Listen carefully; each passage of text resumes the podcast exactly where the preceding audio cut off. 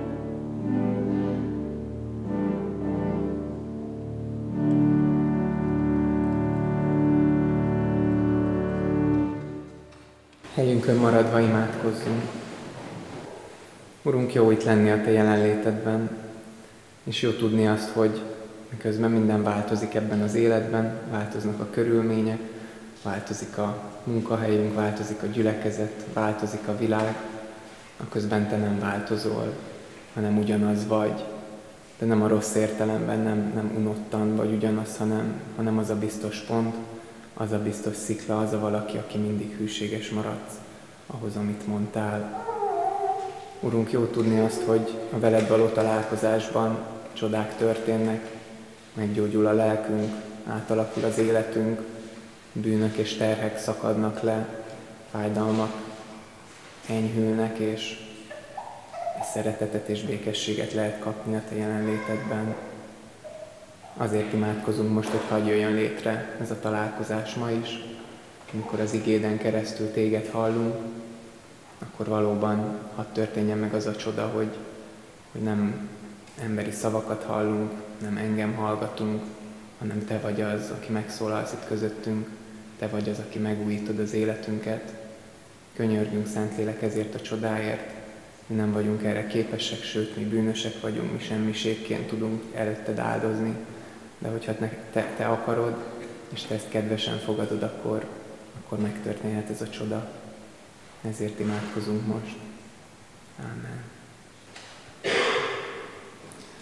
Változások, ez a kult szavunk így nyári estéken, az ifiken is, mert hogy sok változás van, és az apostolok cselekedetei um, könyvéből vannak az igék. A mai napon az apostolok cselekedetei 17. fejezetét fogom olvasni. Az első kilenc és fél verset, ez a tesszalonikai gyülekezet születésének a története. Apostolok cselekedetei 17. fejezet így hangzik. Miután áthaladtak Pál, Pál és a munkatársai Amfipoliszon és Apollónián, Tesszalonikába értek, ahol zsinagógájuk volt a zsidóknak. Pál pedig szokása szerint bement hozzájuk, és három szombaton is vitába szállt velük az írások alapján.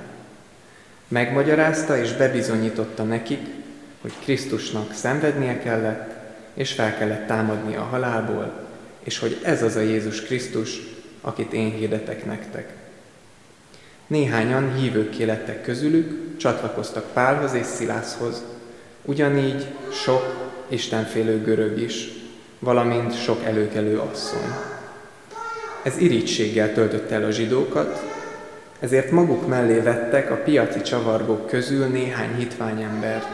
Csődületet támasztottak és fellármázták a várost, felvonultak Jászon házához, és ki akarták vezetni Pálékat a népgyűlés elé. Amikor nem találták ott őket, Jászon néhány testvére együtt a város előjárói elé hurcolták, és így kiáltoztak, ezek, akik az egész világot felforgatták, itt is megjelentek. Jászon befogadta őket, holott ezek mind a császár parancsai ellen cselekszenek, mivel más mondanak királynak Jézust. Ezzel fel is izgatták a sokasságot és a város előjáróit, akik ezt hallották. Amikor azonban kezességet kaptak Jászontól és a többiektől, elbocsátották őket. A testvérek pedig még aznap éjjel elküldték Pál Szilásszal együtt Béreába. Egy verset hadd olvassak még a tesszalonikaiakhoz írt levélből, első fejezet, ö, első levélből, második fejezet 13. versét. Pál írja, ezért mi is szüntelenül hálát adunk Istennek, hogy amikor hallgattátok Isten általunk hirdetett igéjét, nem emberi beszédként fogadtátok be, hanem Isten beszédeként, amint hogy valóban az, és annak ereje munkálkodik is bennetek, akik hisztek. Változások tehát, ez adja a témát, és azt gondolom, hogy aktualitása van ennek a témában, témának. Nem csak azért, mert mindig van változás, és mindig vannak olyan helyzetek, amikor éppen attól szenvedünk, hogy valami kiszámíthatatlan, hanem azért is, mert aktualitása van, azt gondolom, a koronavírus alatt, után erről beszélni. Talán sokan éltünk át különböző változásokat, kapcsolatok megszakadtát, munkahelyek elvesztését, az élet felfordulását. Azt gondolom, hogy sok-sok változásunk van, amit talán nehezen éltünk meg. Változás van abban is, ezt is az önön már a többségetek hallotta, hogy, hogy mi még egy hónapot vagyunk itt a családunkkal, és távozunk a gyülekezetből, külföldre megyünk egy ösztöndíjra, Hollandiába egy évre, nem tudjuk, hogy hova jövünk még vissza. Ez nyilván az IFI életében hoz változást, talán a kollégium, talán a gyülekezet életében is. És amikor változást élünk meg, akkor Hát szerintem a többségünk nem szereti a változást, illetve nehéz a változás, mert amikor valami megszokottat kirántanak alólunk, akkor, akkor nem tudjuk, hogy, nem tudjuk, hogy mi van. És ezek az igék, amiket az apostolok cselekedeteiből olvasunk, ezek mind ilyen változásokról szólnak, mert hogy az apostolok cselekedeteiben sok változás történt. Pál apostolék missziói útjain vagyunk, egy gyülekezet kiküldte Pált és Szilászt, és sorra látogatták a különböző kimondhatatlan nevű görög településeket, hogyha valaki Görögországban nyaral a nyáron, akkor érdemes ezeket megnézni, megkeresni a Bibliában, hogy benne van-e, megvan-e még, és így jutottak el Tesszalonikába is, és ott olvassuk, hogy hirdették az igét, és beszéltek arról, hogy Jézusnak meg kellett halnia a bűneinkért, és feltámadt, és legyőzte a halált, és aki benne hisz, annak élete van. Ez volt az evangélium, amit mindenhol elmondtak, és szokásuk szerint először mentek a zsinagógába, ez volt ugye a zsidóknak a gyülekezete, tehát először a zsidókhoz mentek, de aztán olvassuk, hogy sok istenfélő görög, meg előkelő asszony is megtért, tehát nem maradtak ott a zsinagógában, hanem hirdették Istennek az igéjét mindenhova. És olvastuk, hogy néhányan erre pozitívan reagáltak, és, és követ, csatlakoztak hozzájuk, követték Jézust és megtértek, mások pedig meglehetős irítséggel reagáltak erre, hogy Páléknak már pedig nem tudom, sikerült a gyülekezetet összegyűjteni, sikerült Isten igéjét hirdetni, és egy ilyen mondva csinált okkal lesz, hogy császárt, császár helyett Jézust mondják királynak. Ez ugye egy komoly vád volt, mert hogyha a korban például egy ilyen nagy város Tesszalonika, ami Rómához tartozott, viszonylagos szabadságot élvezett, de hogyha Rómába eljut ez a hír, hogy lázongások vannak, mert valakik a császár helyett más mondanak királynak, akkor komoly következményekre lehetett számítani. Ez volt tehát a vád, ami azt gondolom, hogy egy féligasság, mert igen, a keresztjének Jézust mondták királynak, de azt gondolom, hogy soha nem szítottak lázadást. Szóval ezek a zsidók irítségből fellázították a várost, és Pálapostoléknak el kellett távozniuk, csak ez nyugtatta meg a kedélyeket, és ez mentette meg Jászont és a többi testvért. Ez a történet, ami az abcserben van. Számomra ez a történet azért megdöbbentő, mert Pálék nagyon kevés időt töltöttek itt. Nem tudom, hogy figyeltünk-e, hogy mennyi időt voltak Pálék Tesszalonikában. Felolvasott igének az elején olvastuk, ugye, hogy bementek a zsinagógába, és vitatkoztak három szombaton keresztül. Három szombaton keresztül, ez matekozzunk, kettő vagy max. három, három hét lehetett vagy nem, kettő, max. négy, tehát hogy úgy érti, tehát a kettő között valahol. Ami megdöbbentő ebben, hogy, hogy három hét az elképesztően kevés idő ahhoz, hogy egy gyülekezet, egy közösség megszülessen és létrejöjjön. Nem tudom, hogy aki tanul csoportdinamikát, vagy egyszerűen csak a tapasztalatainkra is hagyatkozhatunk. Három hét alatt nagyon nehezen jönnek létre tartós közösségek. Egyszerűen ahhoz több kell, mert, mert kell, hogy megismerjük egymást, mert kell, hogy kiarakuljanak az értékek, a szerepek, na meg egy, egy vezető sem árt. Mi is, amikor tanulunk a teológián azt, hogy hogyan kell közösséget építeni, nem három hetes modellekbe gondolkodunk, hanem inkább éles modellekben, vagy akár évtizedes modellekben. És a tesszalonikai csapat az három hetet kapott az apostolokból, és utána nekik el kellett menniük. És annál megdöbbentőbb, hogy, hogy ez a levél, két levelünk is van a Bibliában a tesszalonikai gyülekezethez, és az a része, amit felolvastam, ez egy jellemző mondat ezekben a levelekben, hogy Pál és Szilász hálát ad azért, hogy ez a gyülekezet megmaradt. Hogy őket ugyan elüldözték három hét után, de ez a közösség kitartott egymás mellett, és kitartott Jézus Krisztus hűséges követése mellett. Hálát adok értetek, testvéreim. Pál, Pál ezt, ezt akkor írta, amikor őszintén gondolta. Azoknak a gyülekezeteknek, ahol nem teljesen adott hálát, ott azért leírta, hogy mi a baj, és helyre tett őket. a gyülekezet egy csodálatos történet, három hét alatt olyan közösség alakult ki, ami utána évekre, évtizedekre megmaradt.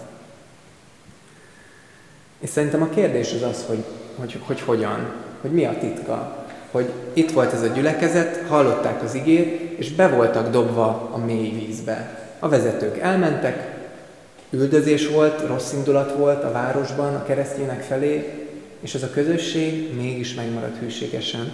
Mi ennek a titka? És ez az ige, amit felolvastam, ez az ige, amit felolvastam, azt mondja, hogy az ige a titok. Hálát adok Hálát adunk Istennek, hogy amikor hallgattátok Isten általunk hirdetett igéjét, nem emberi beszédként fogadtátok be, hanem Isten beszédeként, amint hogy valóban is az, és annak ereje munkálkodik is bennetek, akik hisztek. Vagyis Pál azt mondja, hogy ez tényleg csoda, amit történt, és ezért hálát adok Istennek, de a csoda titka az nem más, mint az ige. Mint az, hogy az Istennek igéje, az, amit Pál ott egyszerű szavakkal elmondott, az elkezdett munkálkodni és dolgozni. És a tesszalonikaiak nem csak úgy hallgatták, mint emberi okoskodás, amihez hozzátesszük a sajátunkat, és amin túl lehet lépni, hanem mint az Istennek az igéjét.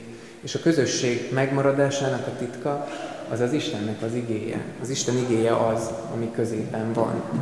És azért van ez így, három dolgot hadd föl. Az első az az, hogy mert a, az ige az Istenhez köt elsősorban, és azon keresztül köt minket egymáshoz. Ez most így nagyon elméletileg hangzik, de hadd mondjak egy példát.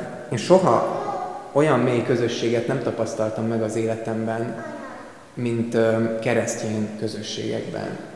Amikor tizenéves voltam, ez már több mint tíz éve volt, én jártam nyári gyerektáborokba segítőnek szolgálni, és ezek ilyen Szentírás Szövetség nevű szervezet csinálta, angol gyerektáborok voltak, és az ország és a világ minden részéről jöttek segítők. Tehát nem volt az ritka, hogy amerikai, angol, afrikai, új-zélandi emberek, hívő emberek jöttek ebbe a táborba, hogy a gyerekeknek angolt tanítsanak, és hogy, hogy, az, hogy bizonyságot tegyenek nekik Istenről és az igéről.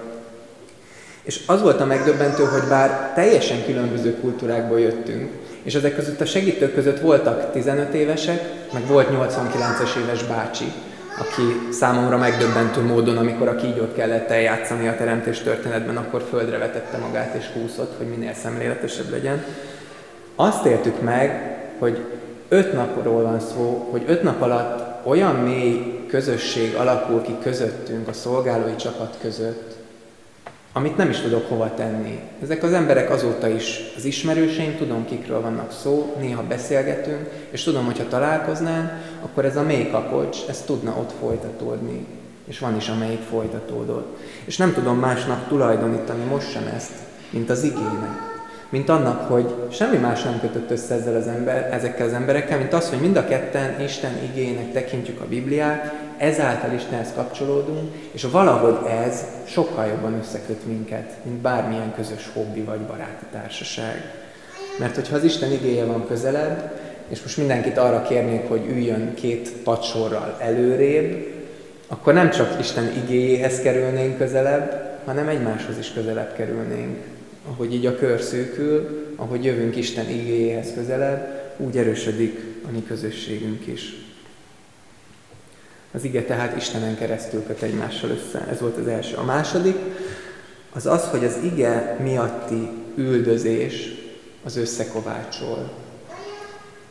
Itt teljesen konkrétan láttuk ezt Tesszalonikában, az ige miatt kialakult egy üldözés, és azt gondolom, hogy bármilyen nehéz is az üldözés, hogyha van kivel együtt üldöződni, akkor az, az össze, összetart. Mi itt ma azt gondolom, hogy Magyarországon nagyon-nagyon hálásak lehetünk azért, hogy nem kell azt átélnünk, amit mondjuk itt az első gyülekezeteknek, vagy nem kell azt átélnünk, mint amit mondjuk ma a világ sok részén élnek át keresztjének a hitük miatt. De valamilyen üldözés azt gondolom, hogy jelen van, jelen van egyfajta gúnyolódás, jelen lehet egyfajta lenézés, jelen lehet egyfajta ezek a keresztjének csodabogarak, nem tudok velük mit kezdeni, ezek a keresztjének lúzerek, um, az imádság gyengéknek való. Szóval azért vannak, azt gondolom, hogy ilyen um, áramlatok ma is. És az igéhez való hűség, ez üldözés vállalását is jelenti, és ez össze tud kovácsolni. Hogy megint egy példát hozzak, egyszer emlékszem, amikor itt voltunk ezen a szép templomban, és keddi reggeli uh, ilyen közös gimnáziumi áhítat volt, tehát itt ült mind a 600, nem, nem biztos, hogy pontosan mondom, de hogy sok-sok diák. És uh, a hirdetésekben két ifis nagy örömömre azt mondta, hogy ő szeretne kiállni és hirdetni az ifit az iskolásoknak. És kiállt a két lány, biztos vagyok benne, hogy ijesztő volt itt állni 600 fiatal között, akiket ismernek. És azt kell, hogy mondjam, és ezt azért merem mondani, mert már ők is elismerték, tehát hogy nem akarom őket lehordani, de hogy egy kicsit olyan esetlenre sikerült ez a hirdetés. Tehát, hogy úgy nem, nem volt az, hogy ez az én is menni akarok ifire, hanem hát szegények oda kell járniuk, vagy, vagy valami ilyesmi reakció volt. És a végén ennek a hirdetésnek a két lány kérte, hogy aki szokott ifire járni, az akkor most álljon föl.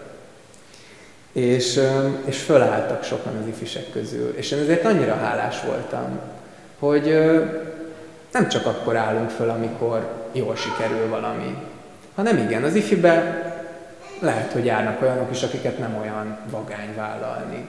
Igen, lehet, hogy vannak ilyen hirdetések, amikor inkább nem, akarném, nem akarnék fölállni, hogy én is hozzájuk tartozom. A gyülekezet is lehet ilyen, hogy néha úgy érezzük, hogy hát ez ciki, vagy inkább, nem, inkább szeretnék máshoz tartani, akik ennél menőbbek, és az ige iránti hűség az ezt jelenti, hogy, hogy amikor ilyen van, akkor már pedig én felállok, és vállalom a közösséget azokkal, hogy Pár is vállalta minden gyülekezetével a közösséget, pedig jó képességei voltak intellektuálisan mindenhogy, fizikailag is. Ahogy Jézus is vállalta velünk a közösséget, pedig mondhatta volna azt, hogy nekem nem kell ez a banda, itt három évig szenvedett a tanítványokkal, és még utána is olyan kérdések voltak, és hány évig szenved velünk, és nem, ne, nem hagy itt minket, hanem azt mondja, hogy én hozzátok tartozom, és felállok, és veletek együtt az Isten és az ige iránti hűségből vállalom az üldözést, mert összetartozunk. Ez is azt gondolom, hogy a titoknak a része, ez az, ami annyira össze tud kovácsolni egy közösséget.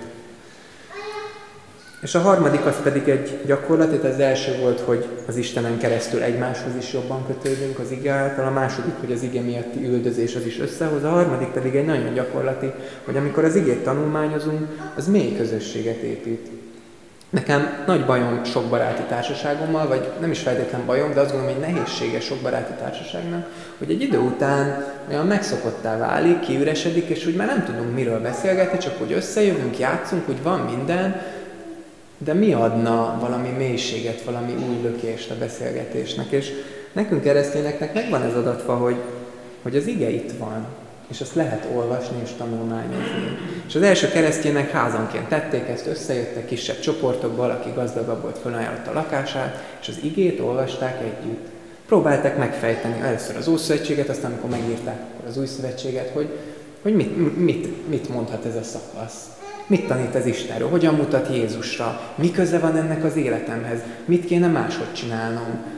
És ezek mentén, a kérdések mentén gondolom, beszélgettek az igéről. Nem csak frontális igehirdetés volt, hanem beszélgetés, hanem közös étkezés, hanem egymás terjének a hordozása, együtt imádkozás, mint ami azt gondolom, hogy ma is a kis csoportjainkban zajlik a gyülekezetben.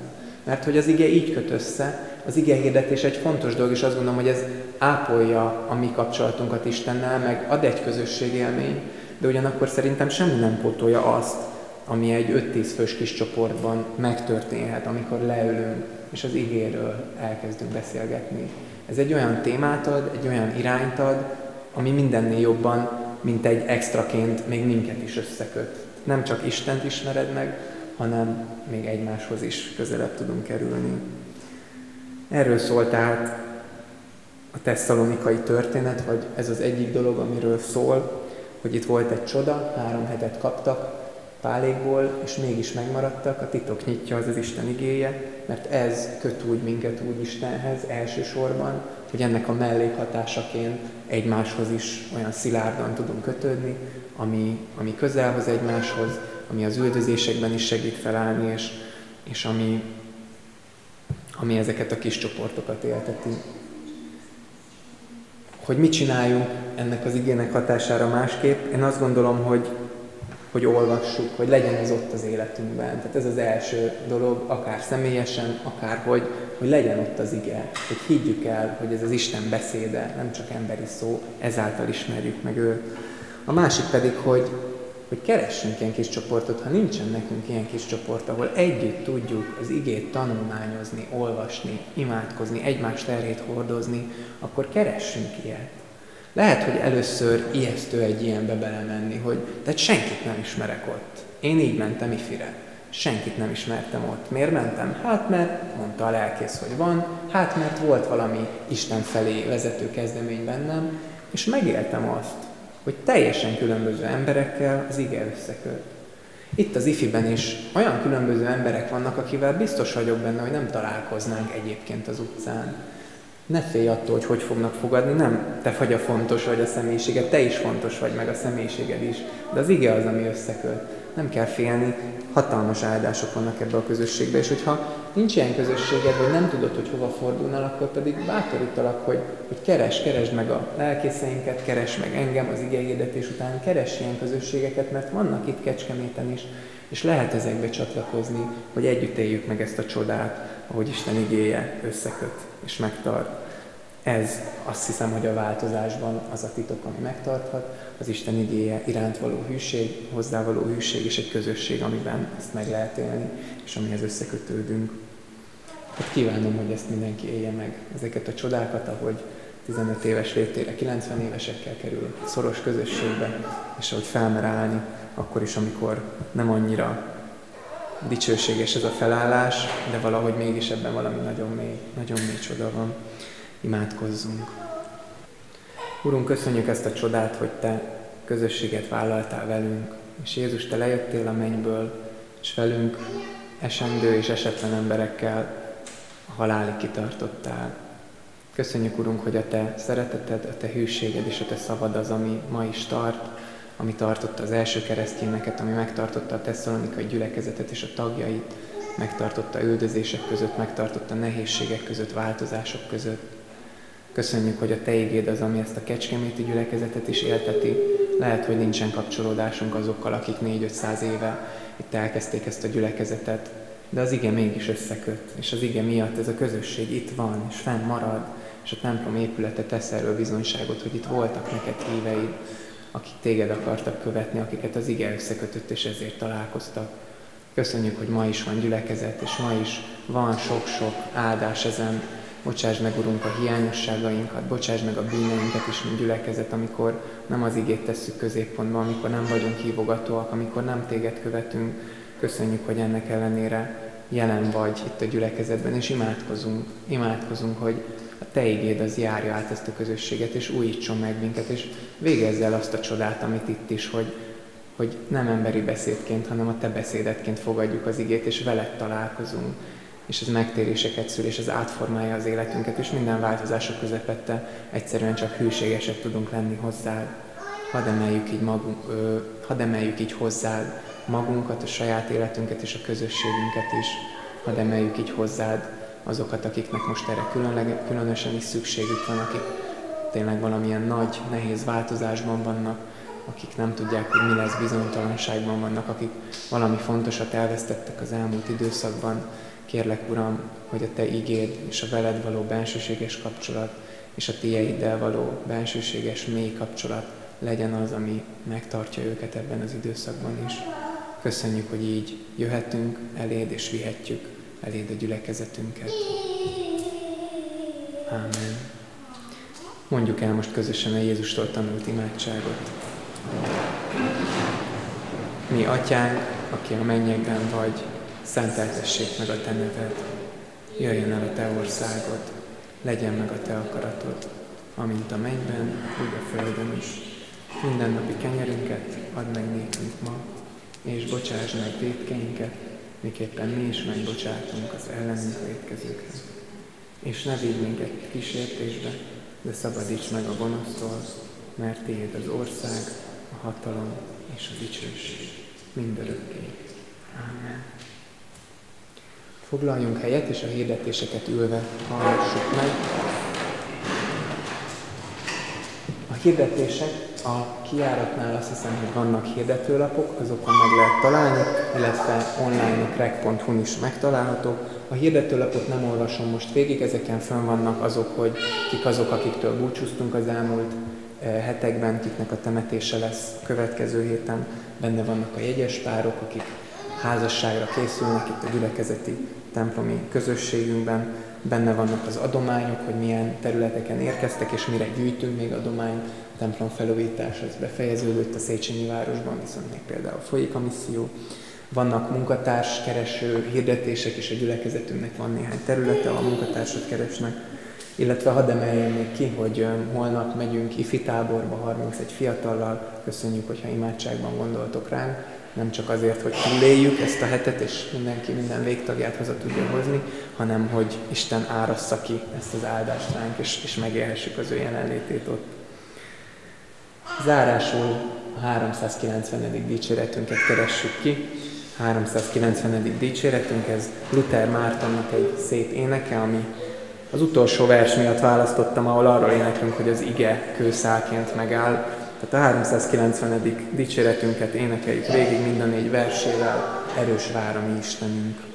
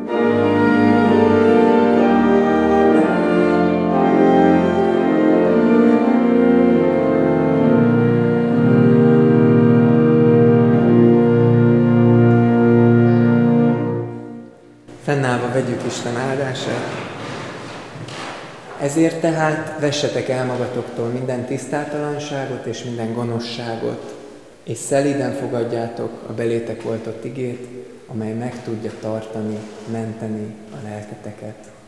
Amen. Áldás, békesség, további szép áldott vasárnapot és hetet kívánok mindenkinek.